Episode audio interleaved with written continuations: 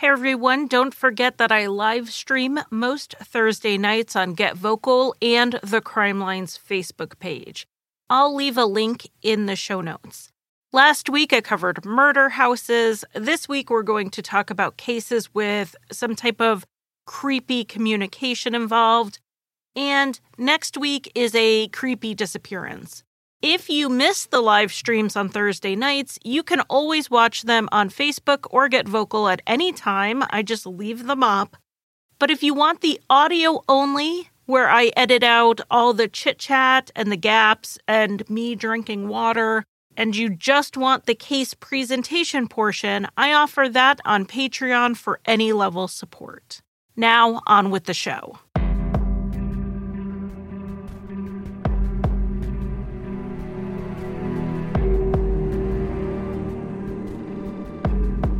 In 2003, an entire family living in a resort town in France disappeared.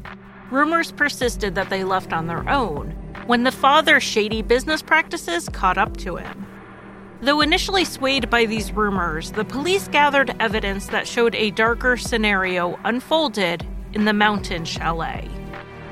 I'm Charlie, and welcome to Crime Lines.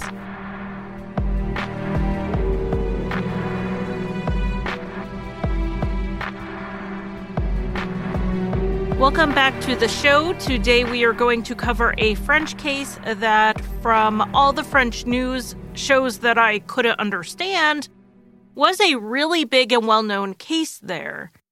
Since so much of the coverage is in French and not available in English, I haven't seen a lot of podcasts cover this, and certainly no English language ones. I would like to thank Sylviane for recommending this case. I like doing cases that are not known by the majority of my audience, and this definitely fits the bill. I used all the English language sources I could. I Google translated a bunch of articles, and I still had some gaps in my understanding of the case. So I bought a book called L'Affaire Flactif by Christine Kelly, and I literally read the entire thing all 224 pages by highlighting it page by page and hitting the translate button on Google Books. The things I do for this podcast. That was the longest it has ever taken me to read anything of that length. And this episode is going to be a journey. There is a lot of ground to cover, so let's get started. The family we are talking about is called the Flactif family, and they lived in Les Grands Bornons, which I'm saying wrong, and it's a small resort commune, also known as a township, in the French Alps. The family was headed by Xavier Flactif and Graziella Ortolano. Graziella's parents were from Italy, and Xavier was of French West Indies descent. And they both grew up in northern France. They met in 1989 when Graziella was a 23 year old mother of a one year old son. She was really a quiet, reserved person, and she took a job as a secretary for a real estate developer. And that developer was Xavier. Xavier was described by friends and family as very warm and outgoing and also gregarious and charming he was the type of person who could strike up a conversation with someone who was just passing on the street. The pair seemed to contrast each other, but Graziella really came out of her shell while she was working for Xavier. The family said she was more confident and more sure of herself and her abilities. She would attend meetings with him and learn the business as Xavier's secretary. Eventually, the professional relationship turned romantic and the two moved in together. The couple went on to have three children together, in addition to Graziella's son. They had Mario, the son, and then Sarah, Leticia, and Gregory. Xavier's business grew through the 1990s. He was incredibly ambitious and focused, but some of that ambition led to corner cutting and eventually an investigation into business fraud. Now, as much as I like the podcast Swindled, he's the only person I've ever met who has made financial fraud even marginally interesting to me. So we are going to skim over the dull details and just say that in 1998, at the conclusion of the investigation, Xavier was banned from managing a business for 10 years. Within a year of this massive professional setback, the family packed up and moved several hours away to Grand Bornand, which is that ski resort town in eastern France. They took the three younger kids with them, but Graziella's son Mario stayed with his father where he was enrolled in school and well settled. He would travel to stay with his mother during school breaks. Though banned from officially managing businesses, Xavier soon set up a real estate business under Graziella's name in their new home. He actually set up several businesses, each having a slightly different function or being attached to a different parcel of land. Xavier bought inexpensive plots of land that were not developed but had great views of the mountains and the valleys. And then he built chalets on them.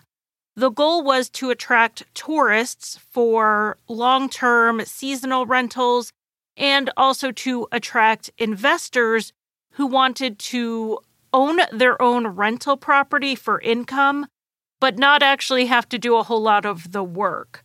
Xavier would present to them a turnkey opportunity. They would buy the to be built chalets and he would handle all the details. He would even find the tenants and manage the properties after the chalets were built. And of course, he's focusing on vacationers who would pay per week nearly what a year round tenant would pay for a month. Additionally, some of the chalets were broken into apartments and duplexes, increasing profits even more. And I promise all of this is actually relevant. Sometimes I feel like when I have to almost over explain backstory, I want to just give you guys the caveat that I would not be explaining it if it doesn't give you a basis for what's coming next. So Xavier and his family lived on site amongst these chalets in a large single family home that he had built. So, this business venture was successful in the sense that Xavier was able to rent and sell the homes. The family enjoyed the fruits of this. They owned multiple cars and motorcycles and pretty much every other nice thing you can think of.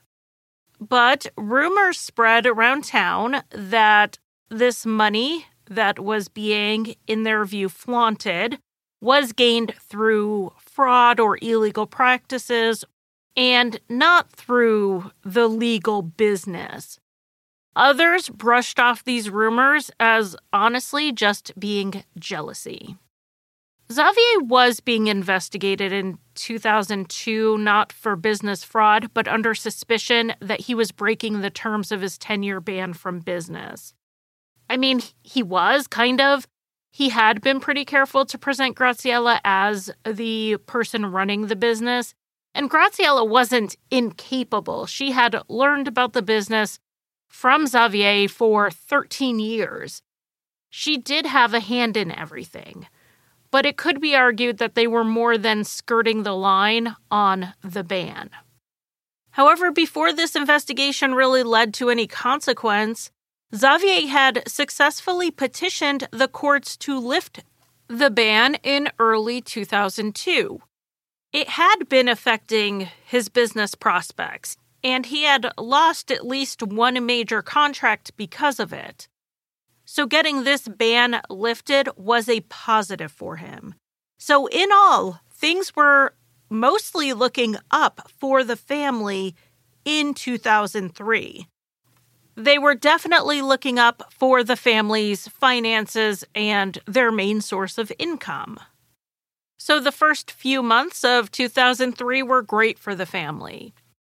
They had some expensive vacations planned, and they had the plan, as always, to fly Mario to them for his school holidays. In April 2003, Mario, who was then 14 years old, flew into town for his spring break.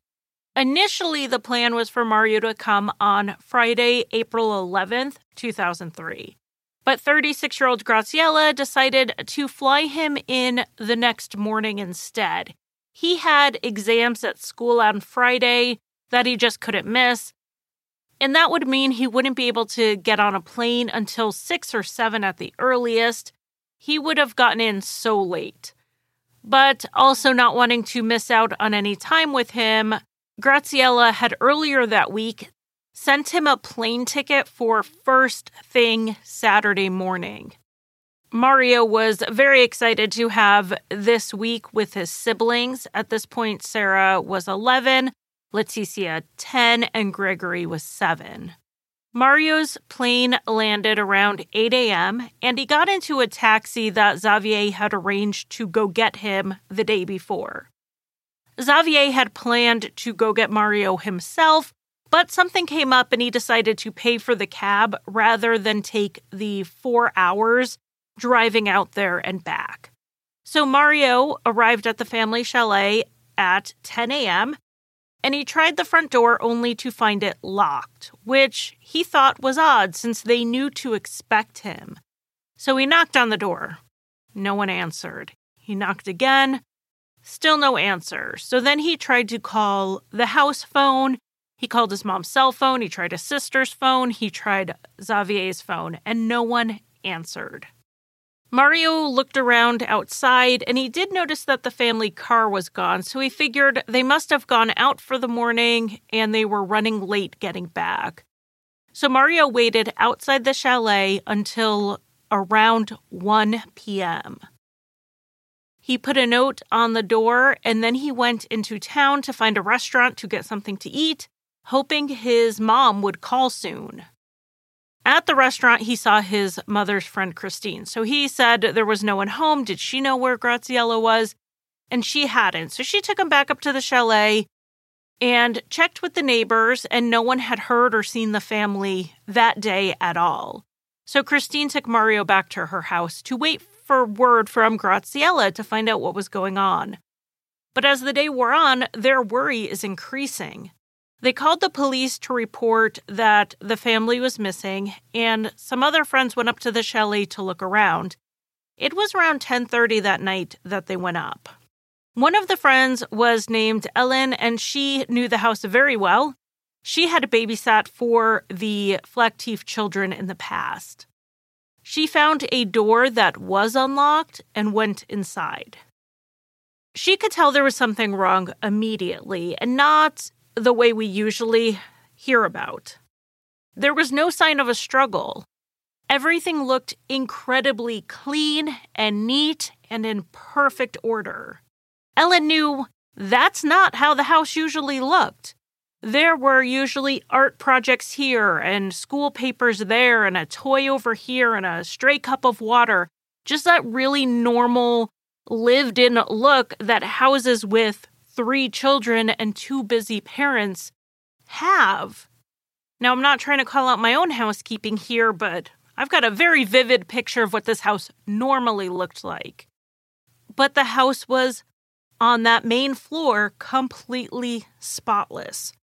Now, how exactly do you call the police and say you are really worried about your friend because her house is clean? It looks like a struggle didn't happen, therefore, you are terribly alarmed. How do you do that? And the main thing she was looking for really was a note.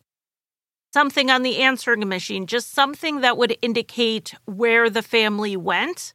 Maybe a note for Mario, but she didn't find that. The next morning, on Sunday, April 13th, Christina Mario went back to the chalet to look around some more themselves. Maybe Mario would see something.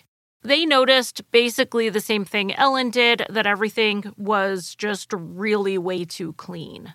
And in the light of day, they were able to see a little bit more. They noticed that there were two laptops that were out, and both were powered on, but no one was around to use them. There was also a large folder of documents sitting in the living room by the fireplace, but it was just random business documents, nothing really indicating where they could have gone. On the stove were two saucepans, and they both had food in them, and the stove was off, but it looked like dinner was prepared and just sitting there waiting to be heated up. Since no one had been there Saturday night, it seemed that these pans must have been from Friday's dinner. The fridge was also stocked with food as though the family had just gone shopping, which is not what you would do if you plan to go away for the weekend. But that's what the police initially told Mario and the family's friends. They must have decided to go away for the weekend and they would be back soon. On a Monday, April 14th, with still no word from the family, the police entered the home. They found it to be tidy downstairs, like Mario and everyone else had said. And then they went upstairs and noticed that it was messier. It looked more lived in. Some of the beds had been stripped of their blankets and sheets, almost like it was laundry day except the bedding was not found in the washer or dryer. It wasn't found anywhere in the house. But that was pretty much the only red flag police initially saw. It wasn't really enough to sound off alarm bells or point in any specific direction, but there was enough hinkiness around the family being gone that on Tuesday, April 15th, the case was officially declared a suspicious disappearance. The one thing that concerned the people who knew Xavier and Graziella most was Mario. They had never once been flaky like this. They never just disappeared. They would never have left him stranded eight hours away from his house. If Graziella had to cancel or postpone or anything like that, she would have made arrangements for Mario. She would not have let him get on that plane and show up at an empty house. So, an early theory was that there was some type of accident. This is a mountainous area. The roads can be narrow with sharp drop offs. And a business associate of Xavier said that Xavier could be a careless driver. He would speed and zip around corners. And with the family's SUV being missing, this seemed like the most logical and likely conclusion. The police checked with hospitals and surrounding police departments. No one had a record of an accident involving the family or their vehicle. Since they were located so close to the Swiss and Italian borders, Inquiries were sent across the country lines and still nothing.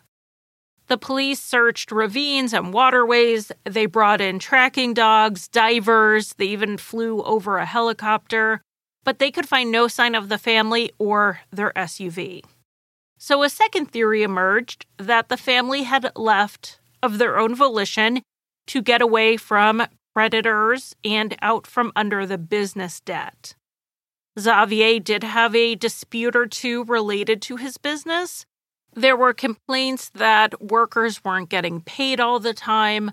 Some investors were unhappy with things like construction delays, the quality of the finished work, and or a lack of return on their investment. So, diving into Xavier's finances a bit, investigators learned that he had about 15 separate businesses and he also had a significant amount of debt. All of his debts total were somewhere around 2.7 million euro, which is 3 million in US dollars. I haven't seen a breakdown of debts versus assets because Xavier did have several properties that were turning a profit, and he had a lot of projects coming up that would be highly profitable in the future. So, a lot of this debt could have been business loans for building these projects, and they were still within his ability to pay off. There's no indication from what I have been reading that Xavier was on the verge of bankruptcy or anything like that. But the idea that maybe the shady business deal went south, it seemed possible. And maybe Xavier ran off to get away from it. Passports and driver's licenses were also missing from the chalet. and Xavier had arranged that taxi to go to the airport to get Mario. So the decision to leave may have been sudden, but not wanting to raise any suspicions, they didn't want to cancel Mario's trip. So they found a way to get him there safely where he could find friends to help.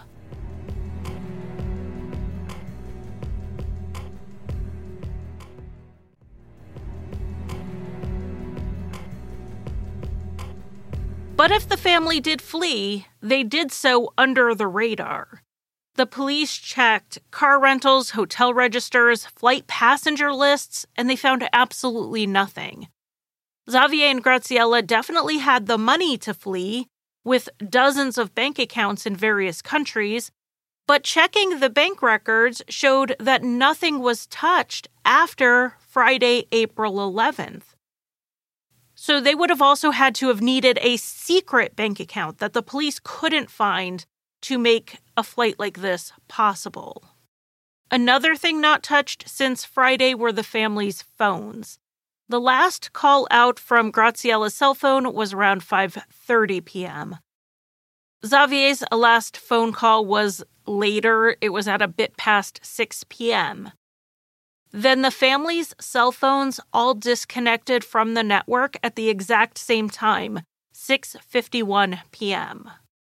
The family still had a landline though, and there was an incoming call to that phone at 5:43 from the Netherlands, but that just turned out to be someone looking to rent a chalet.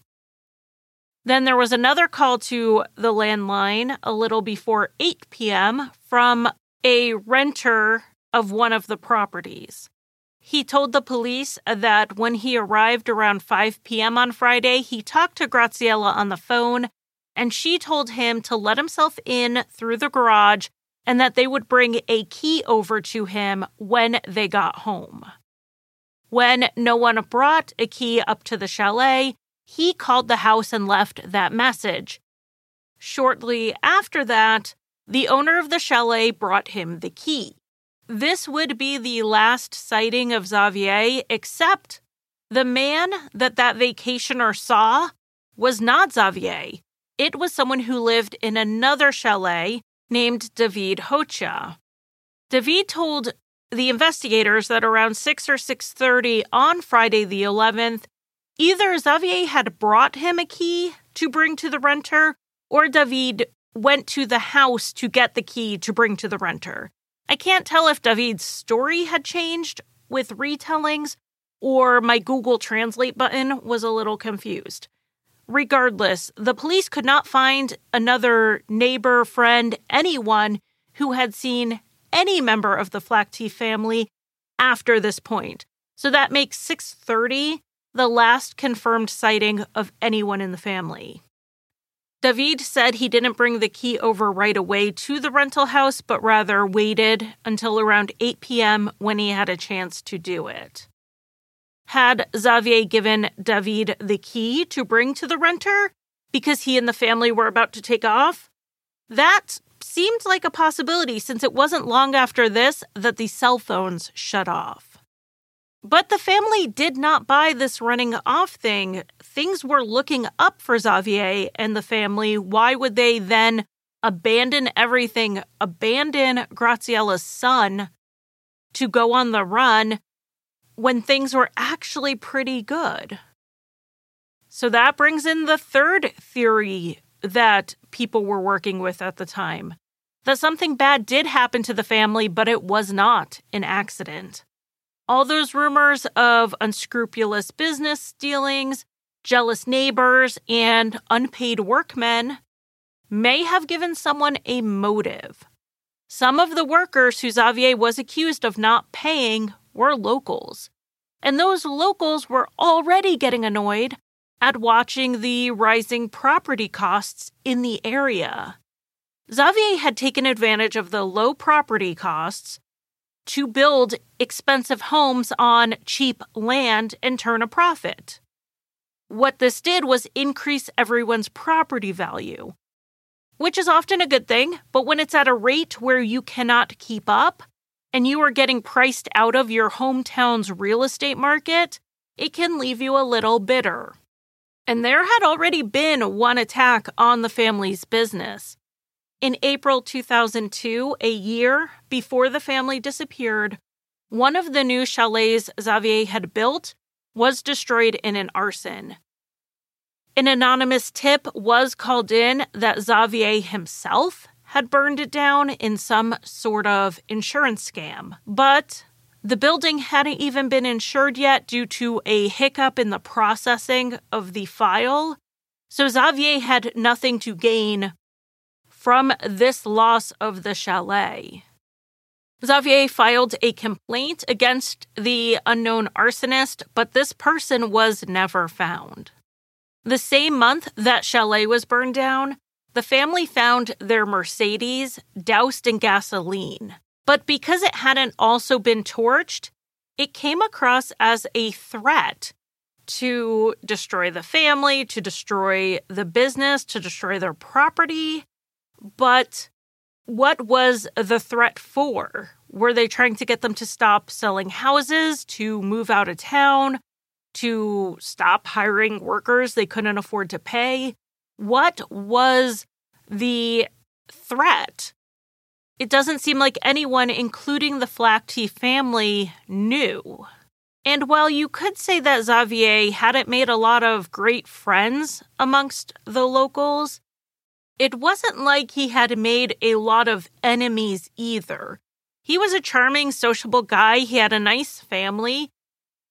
Even if people kind of didn't like certain aspects of him or his business, or they were jealous or whatever, there's a lot of space between that and being prepared to kill someone and their entire family.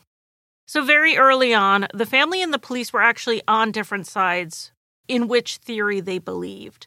The authorities were leaning in those very first days of the investigation towards the theory the family left of their own accord. But the Flactif extended family believed some harm had come to them.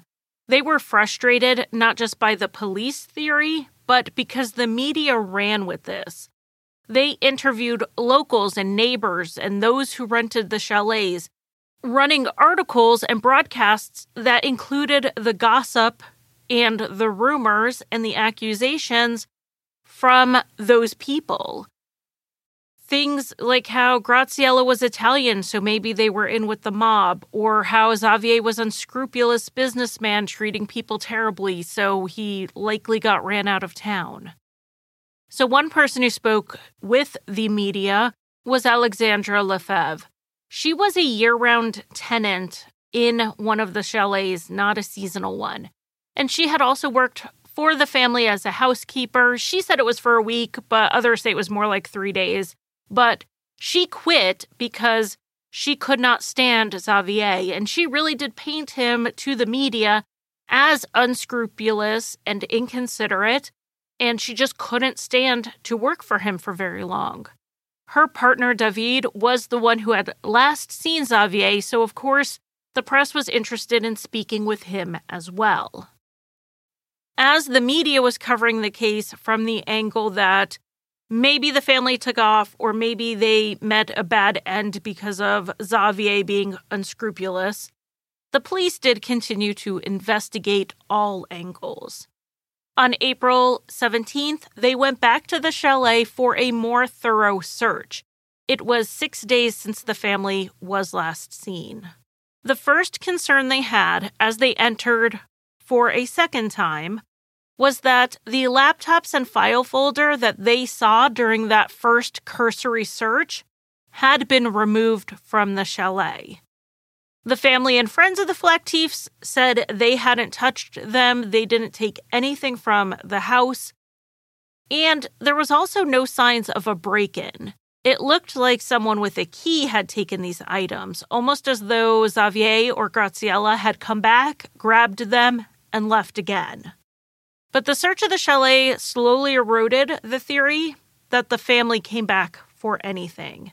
This more thorough search quickly identified the house as a crime scene.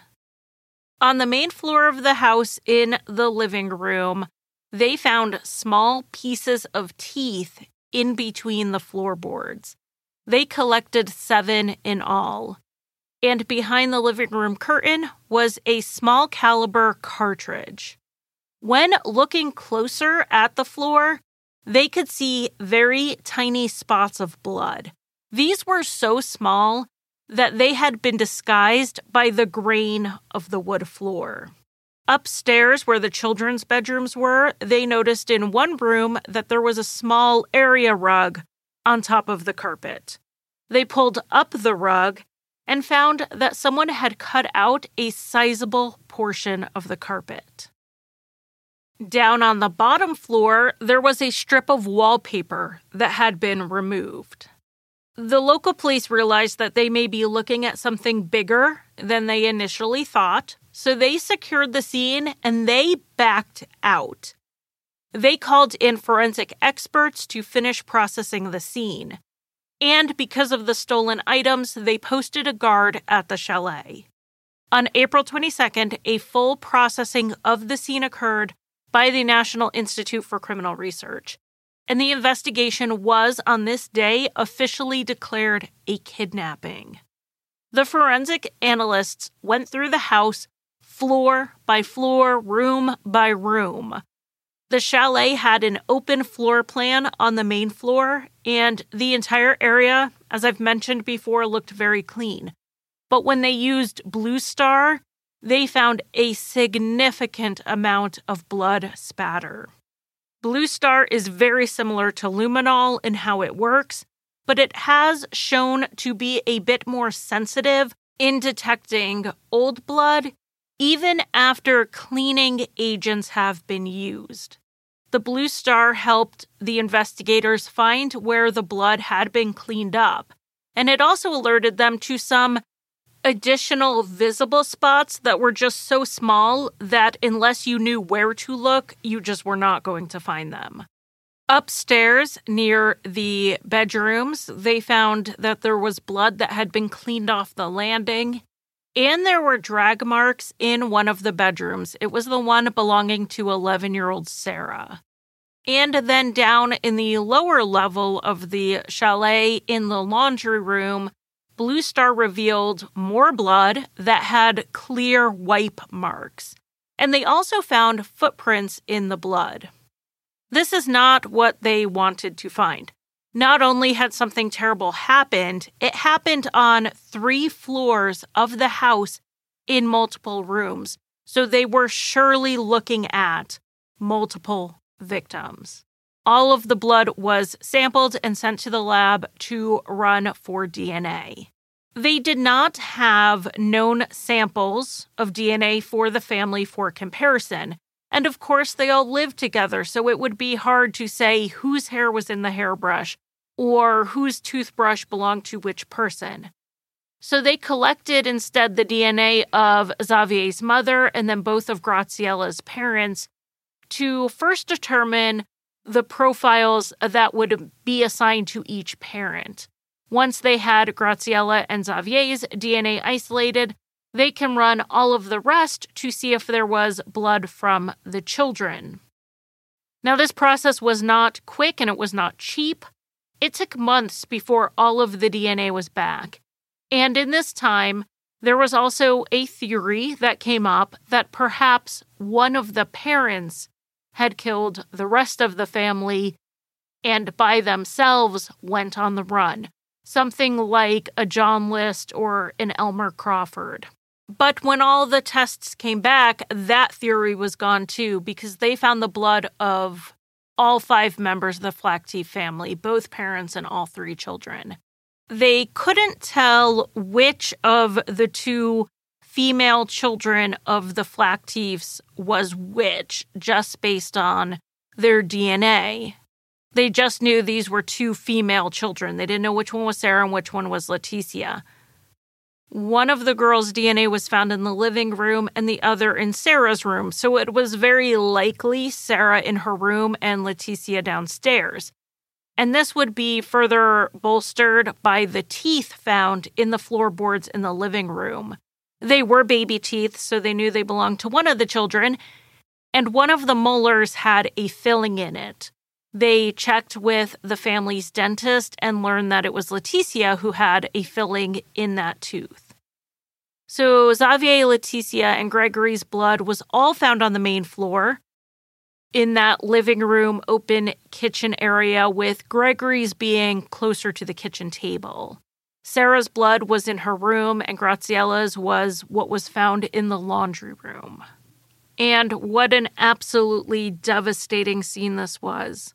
This scene was covered in forensic evidence, and it gave one massive clue for investigators.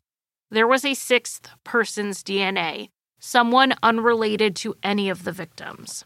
And this DNA was mixed with the blood of several of the victims, and it was found in nearly 20 places in the house.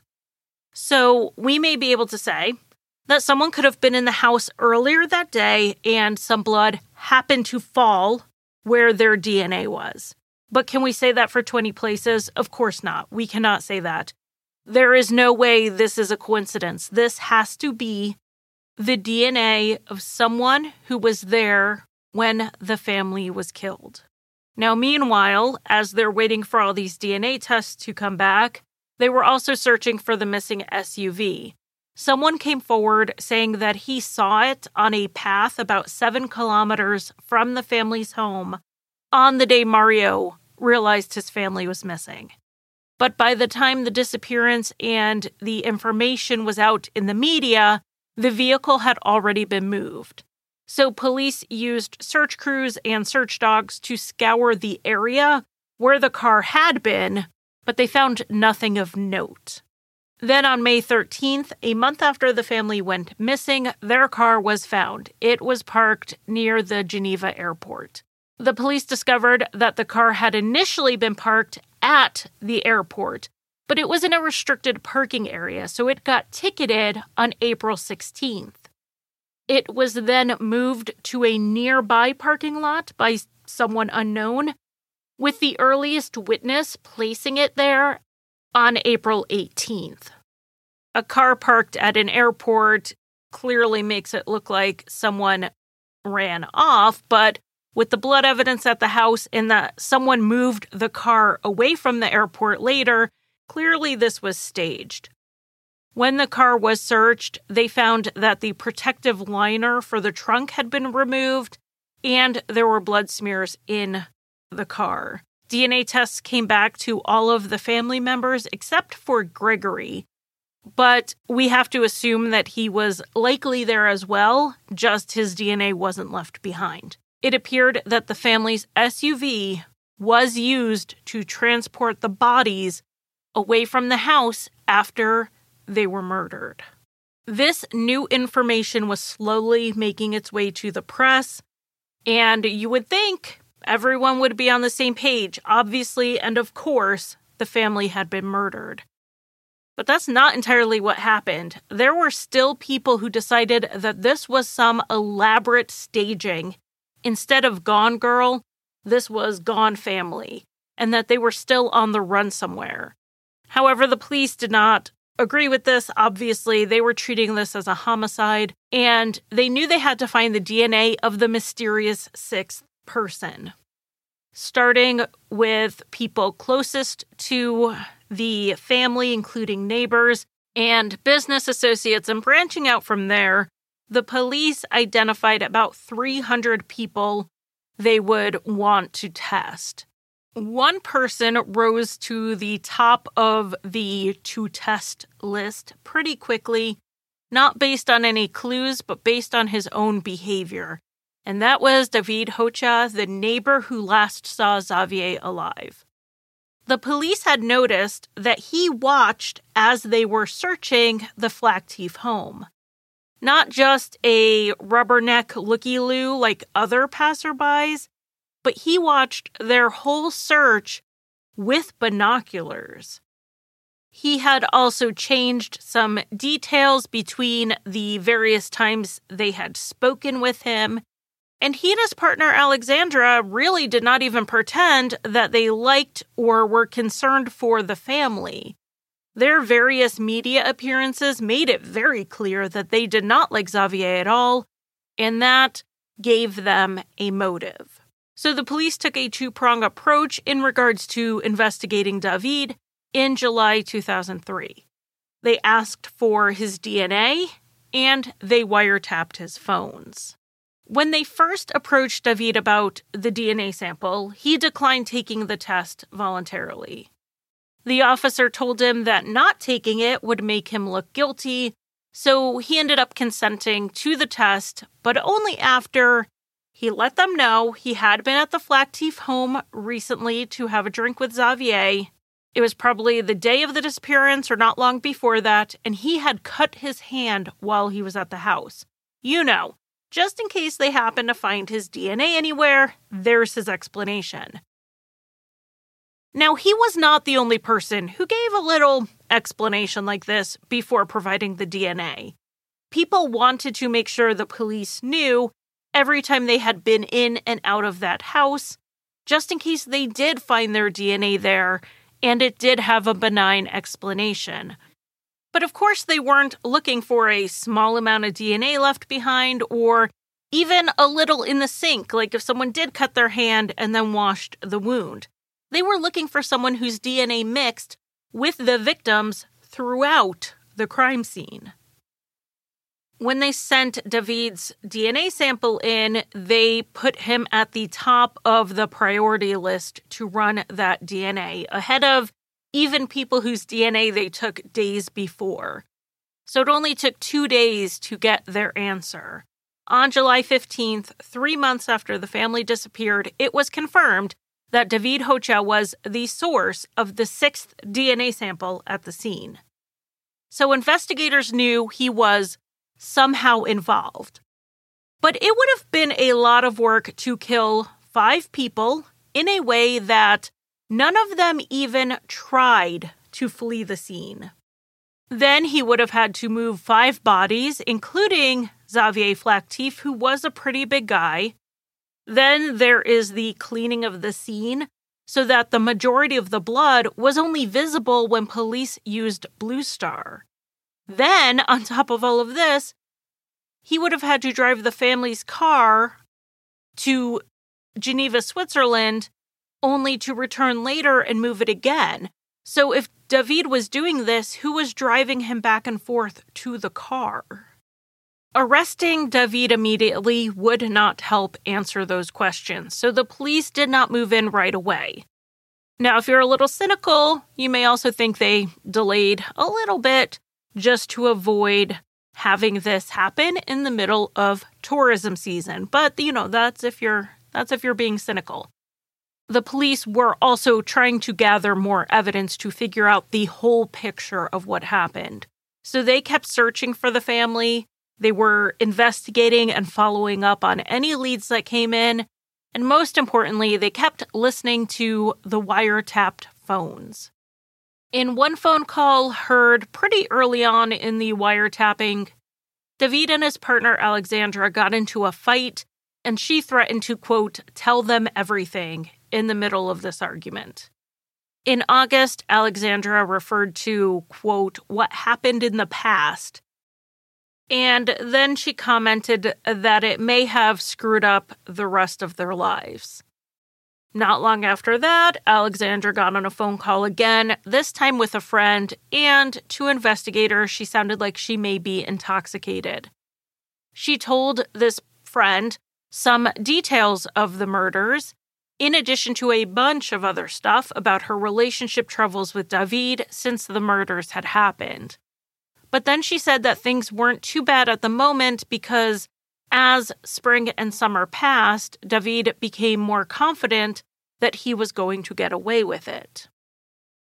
In addition to implicating themselves, Alexandra and David also implicated two other people in some of these phone calls Stefan and Isabel Haremza.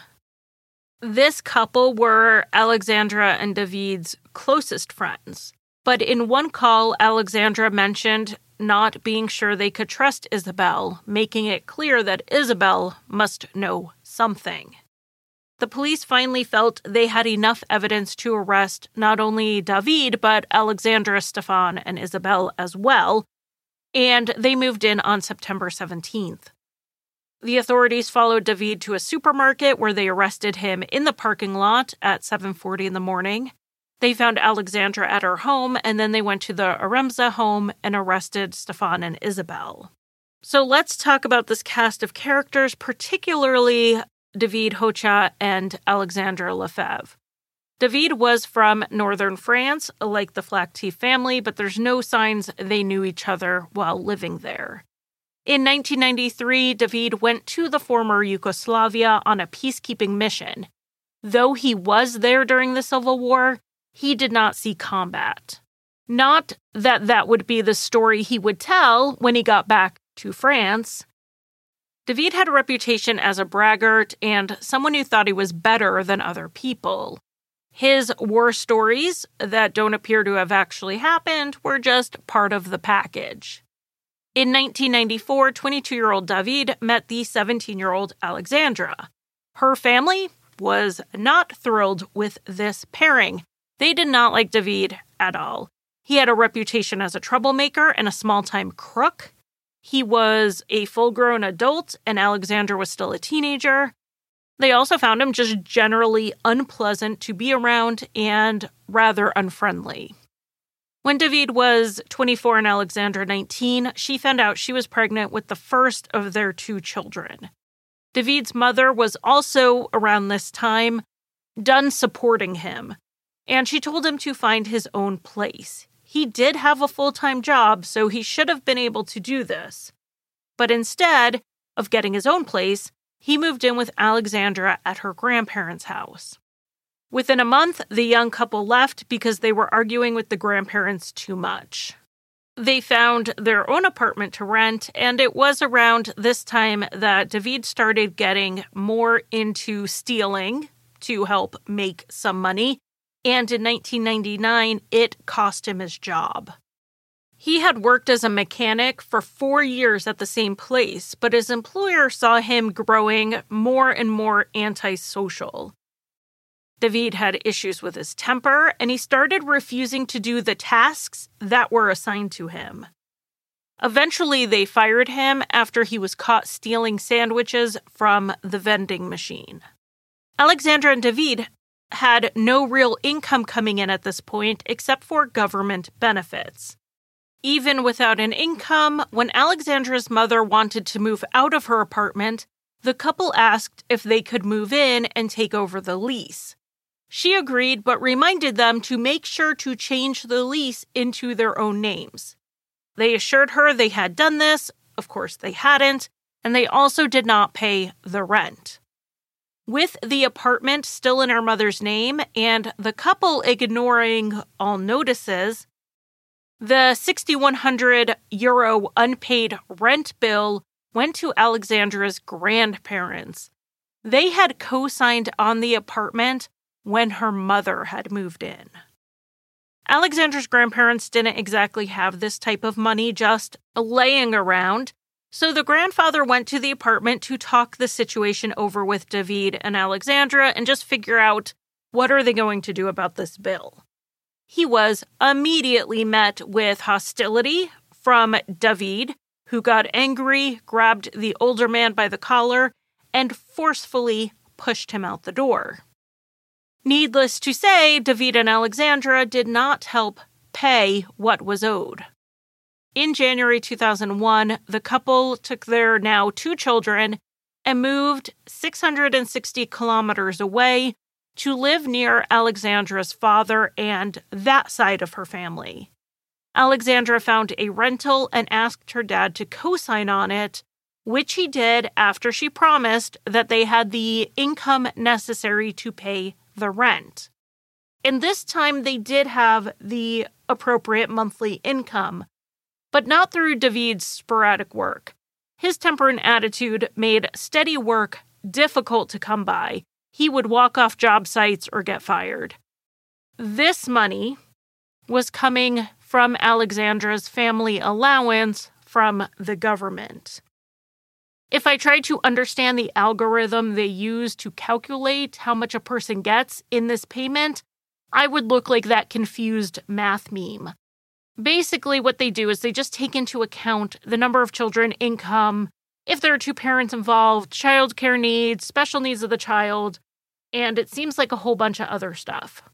Now, while I'm not going to sit here and do the math, Alexandra did do the math, and she realized she could get more money if she claimed to be a single mother without her partner living with her and without his income.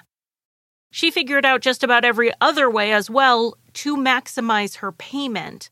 And she was getting, from what I gather, a very high payment relative to what her actual circumstances would dictate. Even when they were living in her mother's old apartment and not paying rent, Alexandra would forge rent receipt slips and turn them in so she could collect a housing allowance. She really did know how to work the system. At the new apartment, the couple did pay their rent this time, using the money that Alexandra was defrauding the government for, and they paid it for nine months until they decided they wanted to live somewhere else and they left, breaking the lease without notice. And since her father had co signed the lease, they left him holding the bag. He had to pay the monthly rent until a new tenant moved in. And this is when David and Alexandra moved the family to Grand Bornand, and Alexandra found an ad in the paper placed by Xavier Flactif.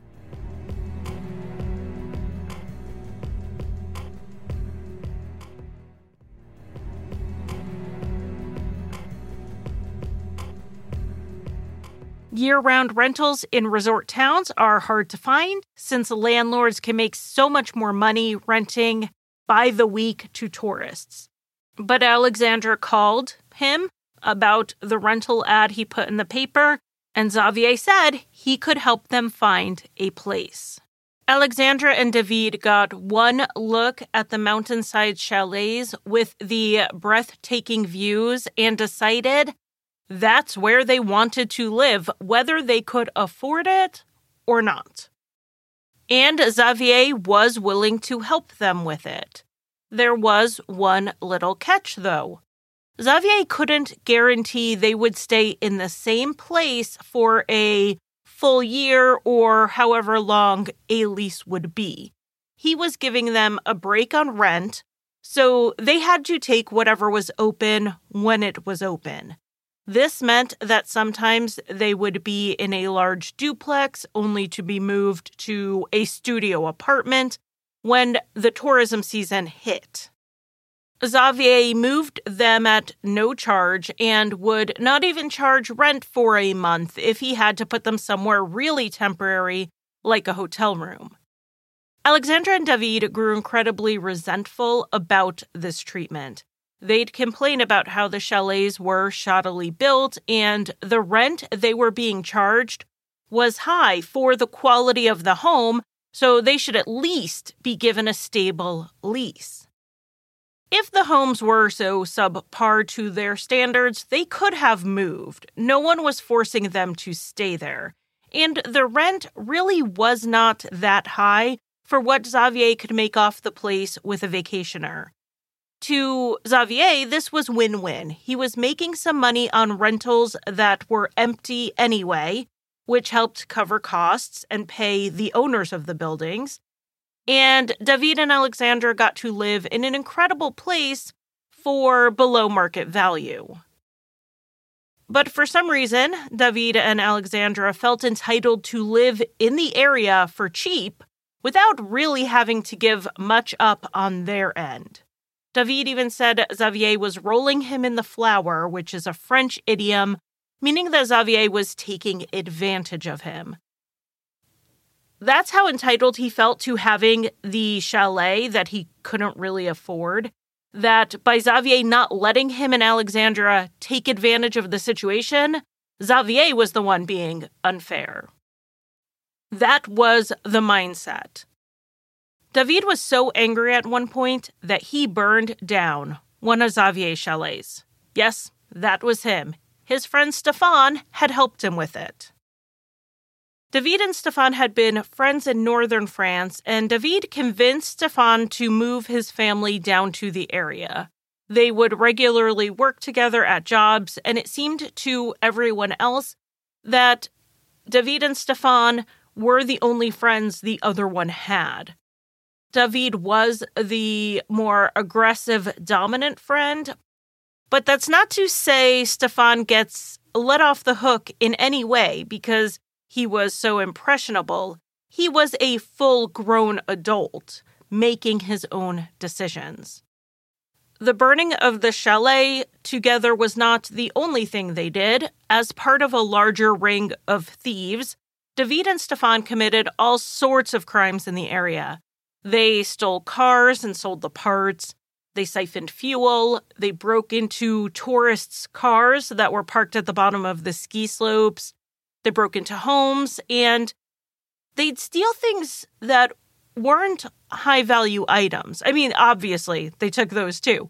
But if they had a friend or a family member who got a new apartment and needed plates and silverware, they'd steal those for them. They'd steal armchairs and coffee tables. Like I said, they took the cash and the TVs and the laptops, but they also took things you wouldn't think were worth the trouble to steal. Sometimes they gave the stuff away, and sometimes they sold it. So it wasn't just Xavier and the government that David felt entitled to take from, it was everyone else.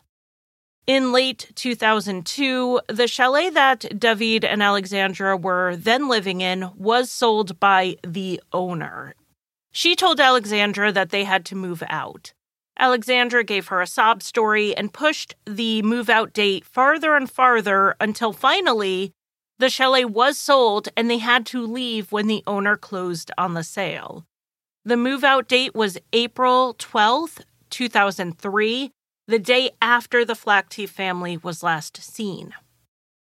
According to what David and Alexandra told the police early on in the investigation, long before their arrests, Xavier had just signed a three year lease with them on the home next to his.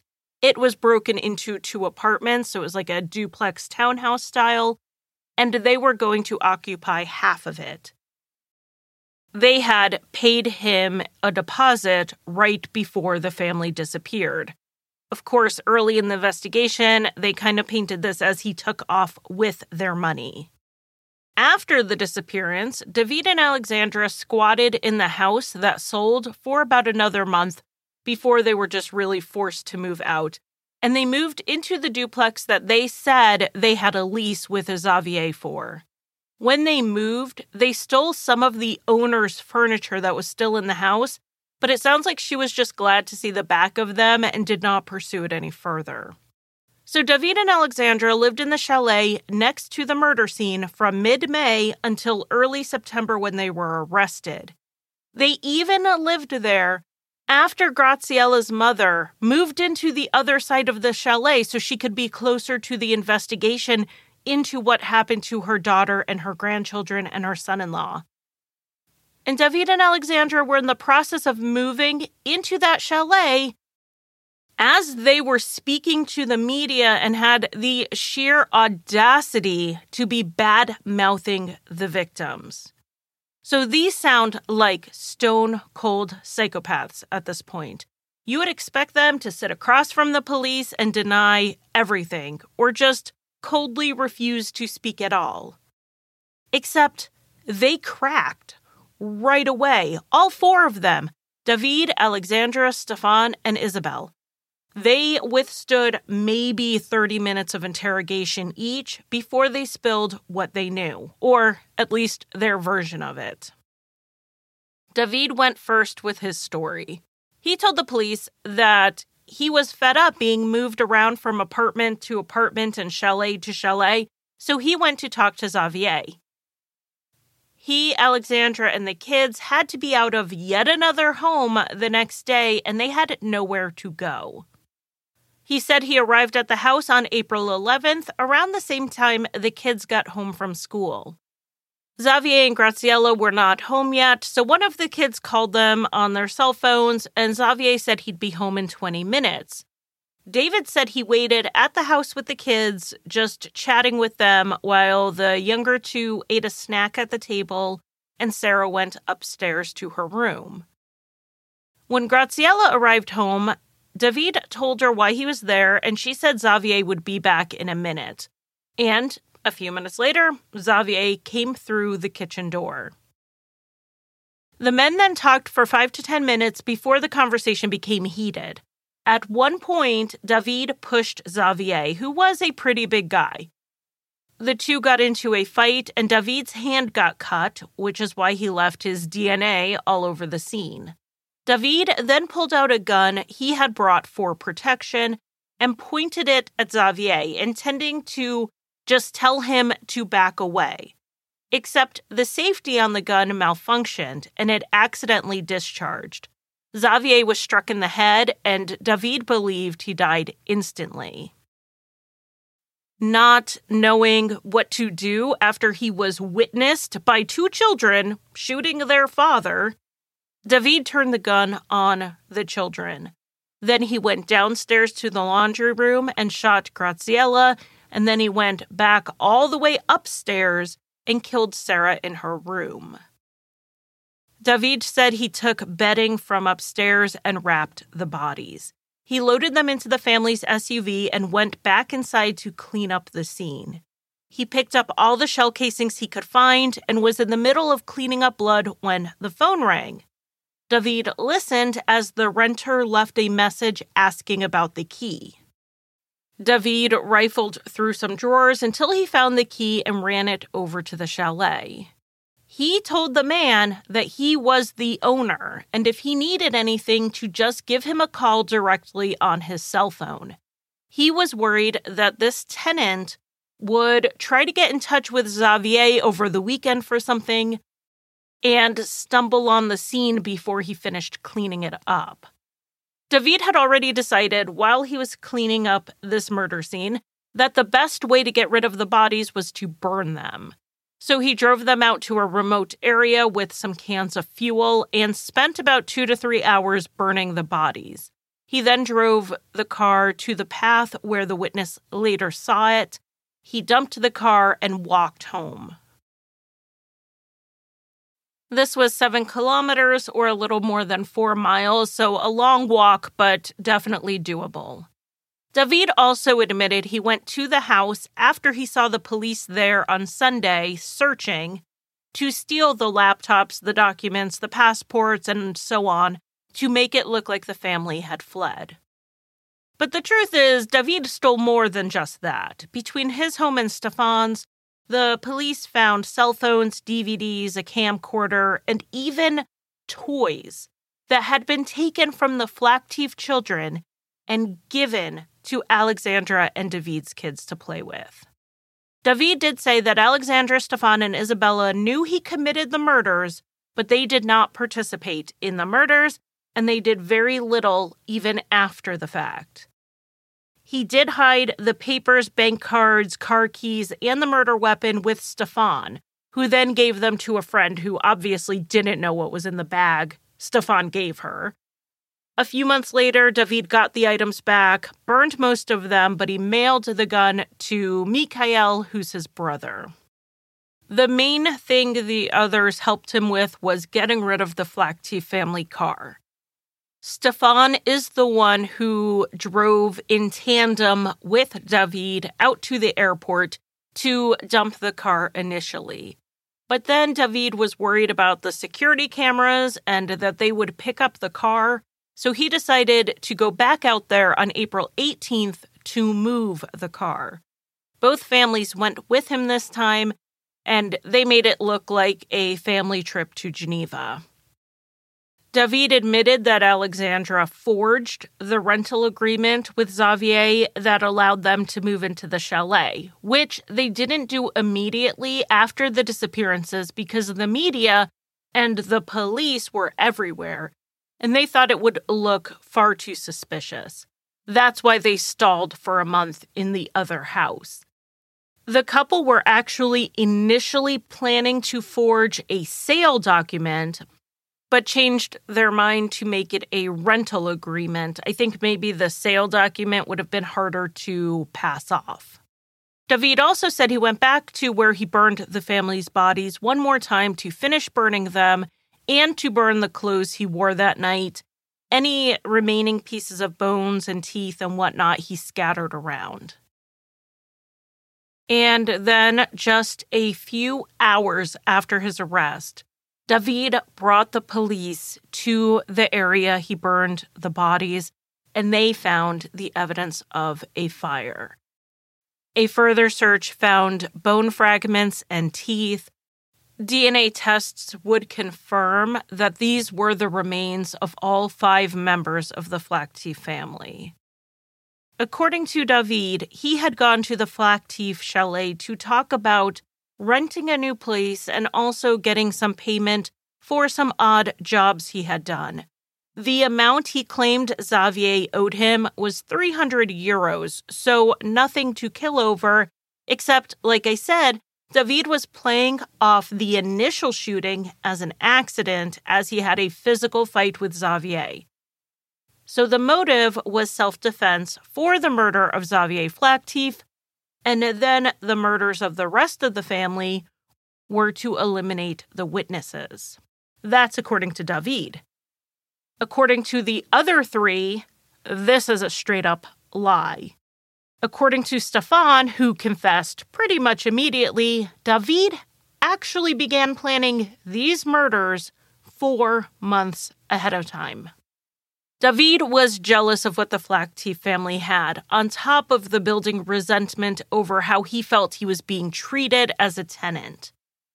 When he and Alexandra found out that they had to move out of the chalet they were in yet again, they approached Xavier about possibly buying or doing a long term rental on the chalet they eventually moved into.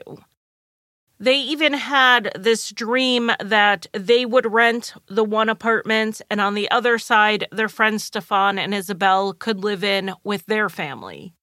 It seemed perfect to them, but Xavier hesitated. Making that chalet an affordable year round rental for both apartments would put a pretty big dent in how much he could earn from that building during tourism season. Xavier was not sure he was ready to commit to that. But then David had another idea. He saw a television program on Alfredo Stranieri, who was an Italian born French serial killer. He was called the classified ad killer because he would meet people under the pretense of buying their property. Once the sale papers were signed, but before he handed over any payment, he would kill the owners taking over the property with these papers he had. The first known deaths were in 1997 when Alfredo killed a couple after getting them to sign paperwork to sell their nightclub. Then in January 1999, he answered an ad for someone selling a Jaguar and shot the man who was selling it. But this man did manage to run and get help, and he survived. Because Alfredo met this victim at his nightclub, the police were able to track him down and they went to his house to ask him about this shooting. When they got there, his wife said that he was out for the day, but he was actually on the run. Just a couple months later, in March 1999, Alfredo, who popped up using his brother's ID as his cover, saw an ad for an inn that was for sale in an isolated area. Without even negotiating, Alfredo offered to pay the asking price because, of course, he had no intention of paying anything. After the bill of sale was signed, the owners disappeared. Alfredo moved in and tried to fly under the radar. However, the daughter of one of the owners was worried when she had not heard from her father, so she staked out the inn basically and when she saw Alfredo living there and acting like he owned the place, she called the police. The police were able to quickly realize this was the same man wanted for the attempted murder of the other man. So in July 1999, Alfredo was arrested. the investigation into the other properties and the disappearances of the people connected to them led to them finding the bodies of all four of these known victims. Alfredo was convicted and imprisoned. Except for the getting caught and sent to prison part, David saw this TV program and thought it sounded like a great idea. He could do the same thing to the Flactif family and take over one of the chalets. But David told Stefan that Alfredo Stranieri's big mistake was that he buried the bodies so they could be found. Had he burned the bodies, the police could not prove murder had taken place. So he decided that when he killed the Flactif family, he was going to burn their bodies. Over the next few months, David made a few different plans of how this was going to go down, and they all included Stefan. In late March, David went to get the first part of this plan underway, and he went to Xavier to get him to sign either a bill of sale or a lease. But Xavier wouldn't sign anything without at least a deposit in hand. So that part of the plan fell through immediately, which is why David and Alexandra turned to relying on a forgery. On April 9th, David and Stefan were supposed to go to the Flactif house to kill the family. Stefan was tasked with strangling the children while David killed the parents. But Stefan backed out. He just could not go through with it. But he also couldn't find it in himself to go to the police even though he knew David's intentions, and two days later, David went into the house and carried out the murders himself. Stefan fully admitted to prior knowledge, and he admitted to helping afterwards. He said he was in the house when David stole stuff from it, but he refused to take anything himself. But even though he didn't physically take the items out of the chalet, he did agree to hide things at his house and hide other evidence, and he also helped move the cars. So Stefan has some weird lines in the sand here for how far he's willing to go and what he is and is not willing to help with. But the oddest thing about Stefan's involvement, the thing I still can't entirely figure out, was that he was getting almost nothing from this crime. A few stolen items were found at his house, nothing of massive value, nothing he couldn't steal from someone else's house. He and Isabel didn't even want to live on the other side of the chalet. They told David that they couldn't really afford it and it was too far from Stefan's work. They didn't want to live there. The family had already settled into a different apartment. Stefan got almost nothing out of this, yet he almost helped with the murders of an entire family. He did help with the planning, and when David carried it out alone, he helped cover it up. Isabel, Stefan's wife, also gave a confession that matched her husband's, but she had decidedly less involvement than any of the others, so there wasn't a whole lot she could add. But again, she was someone who was getting pretty much nothing out of this, yet did nothing to stop an entire family, little kids, from being slaughtered. This is one of the most baffling parts of this entire case. So, now to Alexandra's role. She didn't confess quite as quickly as everyone else. She first played a little bit like she just couldn't believe that the police suspected her and David, but soon enough, she started talking too. And her statement more closely matched Stefan's than David's. She backed up that this was premeditated, David acted alone, but she and the others helped cover it up. Being that she lived with David, she did have a little more to add. David had told her the day before the murders that he was going to go through with it, even though Stefan had backed out. David left the house around 4 p.m. on Friday, April 11th, and she didn't see him again until he woke her up a good 12 hours later to tell her that he did it and he needed help hiding the SUV. So she drove their car behind the SUV and then drove David home after he stashed it on that pathway. She said on the way back home, she started crying, and David told her to stop. She also admitted to the police that she forged the lease. The confessions from the co conspirators helped answer one big question the authorities had. If David had shot the whole family, why hadn't anyone run? Graziella could have easily gotten out of the house from the basement once she heard shots or she would have at least run upstairs to protect her family. Sarah could have made it downstairs and out the front door while he was down in the basement killing Graziella. It just seemed impossible that no one heard the shots that were just one floor above or below them and did not act in any way. According to Alexandra Stefan and Isabel, David told them he didn't kill the family all at the same time, like he told the police. He actually killed the children first, before their parents were even home. Then he killed each of the parents as they arrived, first Graziella and then Xavier. I think one of the startling things here was to learn that this really wasn't about Xavier's business dealings, even though that was the entire focus of the reporting for months and months.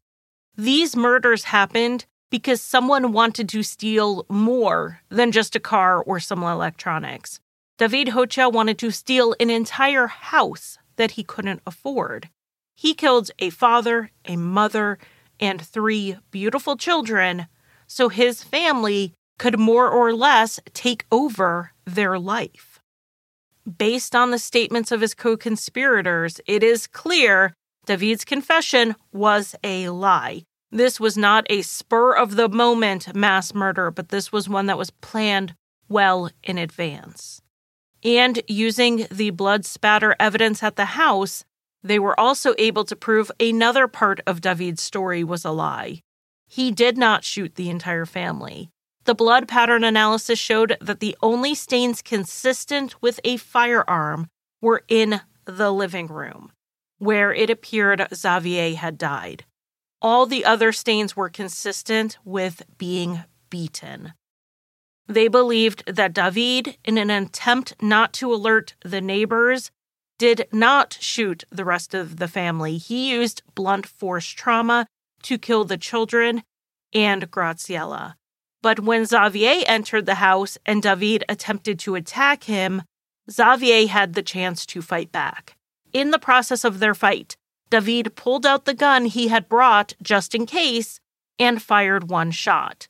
The cartridge had gone behind the curtain, so he either couldn't find it or he forgot to collect it. This is the police theory of how this happened, based on the statements of the co conspirators and the evidence at the scene. There is one thing that those confessions and the evidence did not do, and that was put Alexandra Stefan or Isabel at the scene before the murders or at the time of the murders. David gave a story that only implicated himself, even if he twisted some details to make himself look less culpable.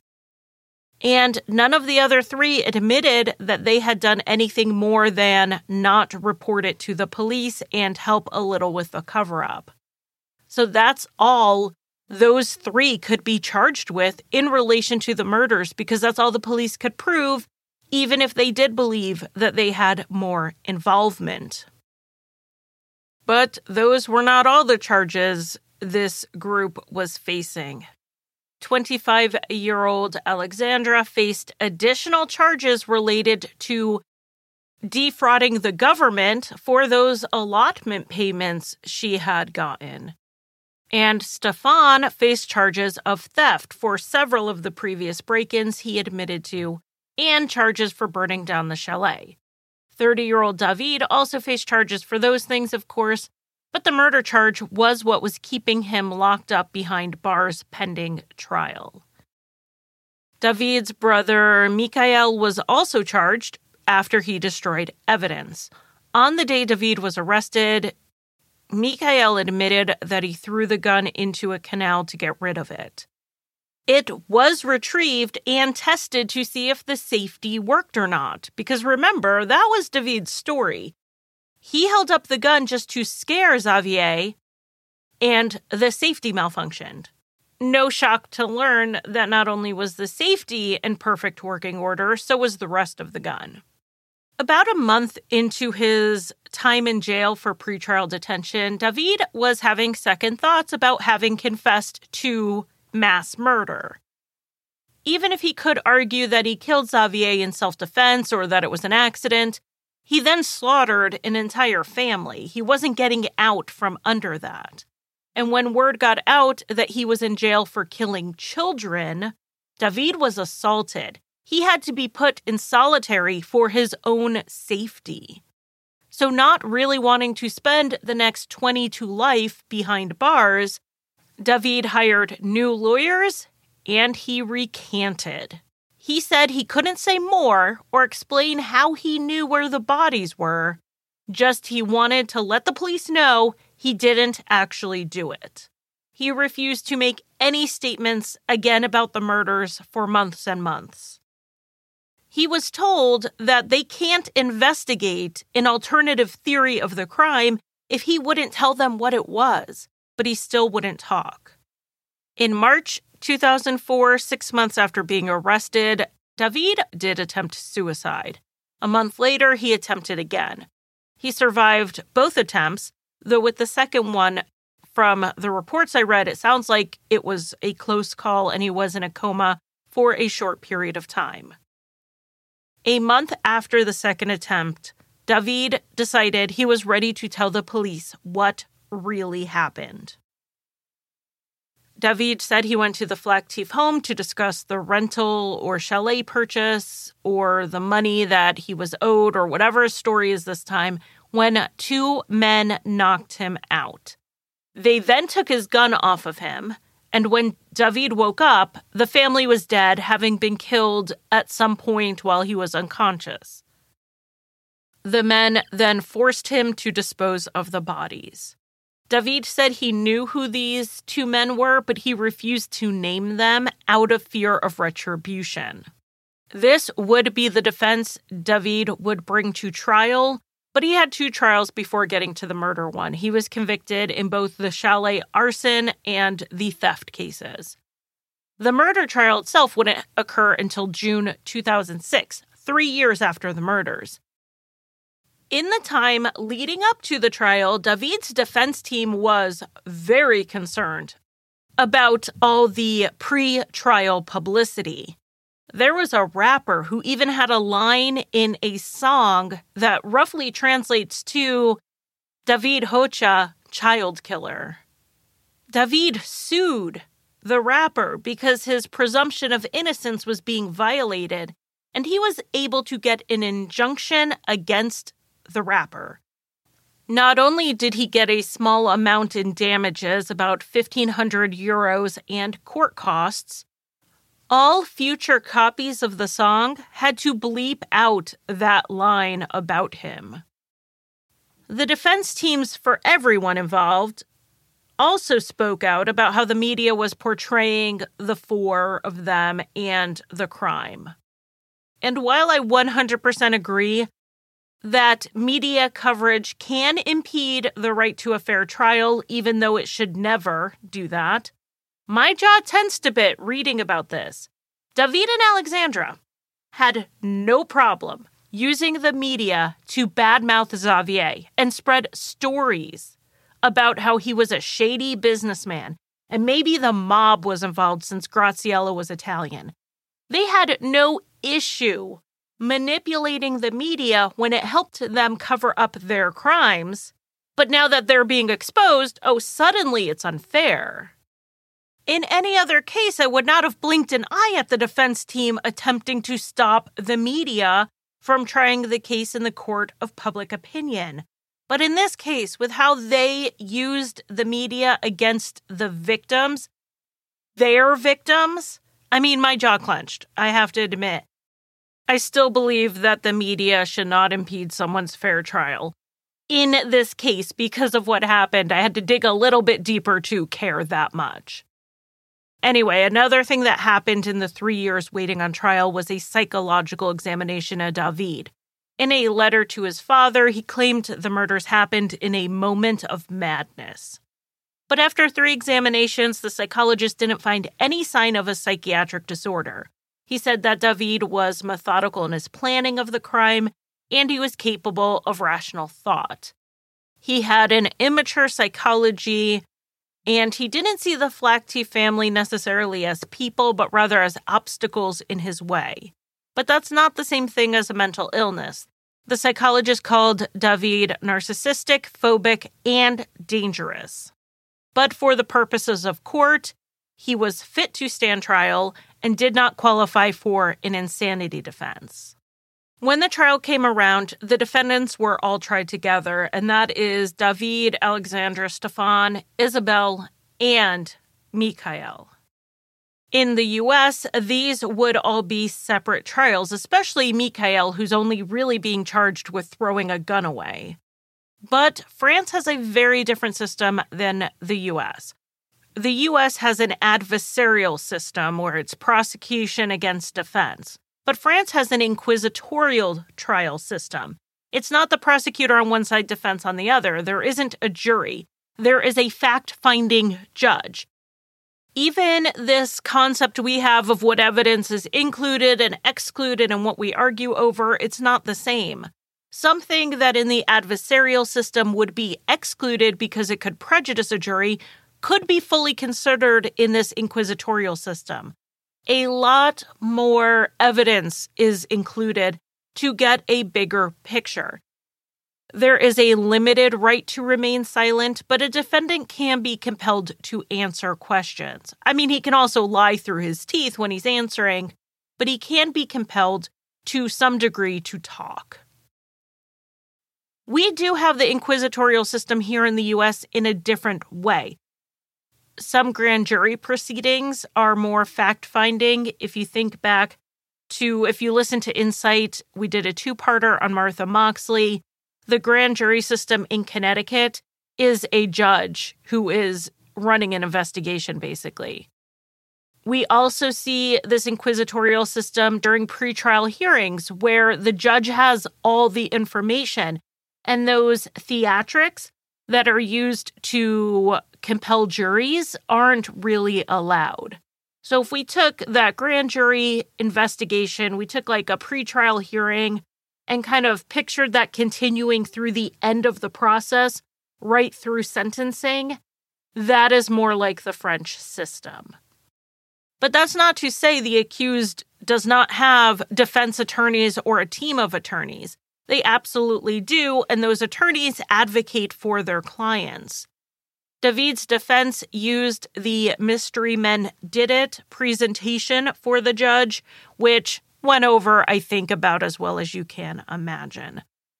The only really interesting thing that came out during this trial that would cast some doubt was that there was a seventh DNA sample found in the house that was male DNA and it was mixed with the blood of one of the girls. It does not have a known match. Now, this doesn't exactly throw the prosecution's theory completely out the window. They didn't really think David did this alone anyway. This would just mean he did it with someone they have not yet identified. But the most reasonable explanation was the one an expert provided in his testimony. The DNA must have been left there at a different time, and the blood did just happen to fall there. There was a lot of unidentified DNA in the chalet, of course. The family were not recluses, they had people over. Since this DNA was mixed with blood in only one spot, and not in several spots like with David, it really truly could have been a coincidence. But the defense attorneys were advocating for the idea that this means there was this other mystery man there, like David said, and it backs up his story. However, they could not overcome his first confession, and they could not overcome the statements of the other three, which were taken at different times when they were apart from each other right after they were arrested, so they had no time to get their stories together, and all three of them gave the same story of premeditation. So David was found guilty and sentenced to life with a mandatory 22 years. Stefan Haremza was found guilty of complicity and got 15 years with 10 years mandatory. Alexandra Lefebvre, who argued that she helped David because she was scared of him, was also found guilty to what translates to criminal association. She was given 10 years with seven mandatory, which was actually the maximum sentence she was eligible for. Isabel got seven years with five years mandatory. She was found guilty of not reporting a crime. And possibly another charge. Again, my Google Translate button doesn't always work. Mikhail got one year for getting rid of evidence. David will first be eligible for parole in 2025 but the others have all since been released. David did appeal, but he withdrew the case on the first day it was set to be heard. This case is officially solved, but there is still a massive question here. And it is Did David really act alone that whole night? The killings, the cleanup, the burning of the bodies, all of that would take a lot of time and more time than David said it took. The police did a reconstruction of the burning of the bodies at that altitude using pig carcasses, and they determined that the remains could not have been so incinerated in the time David gives for burning the bodies. The fire was likely going for far longer and it just would not fit with David's timeline and his movements. It doesn't fit for David to have been the only one basically tending the fire for that long. But even if we back up before that, moving the five bodies alone, two of them adults, would take some effort. Did David really load Xavier Flactif's body into that vehicle without any help? The defense and the prosecution agree that David did not do this alone. It was the two mystery murderers who David refused to name, according to the defense, but the prosecution didn't think it was much of a mystery who helped him. They just couldn't prove it. As Xavier Flactif's mother told the French media outlet L'Obs, the family went to court to learn the truth and they still didn't know it. They had to leave court in the same place they were when the trial began, without all the answers of what happened to their loved ones. As for the outcome of the trial, she said, quote, "The years in prison don't change our grief."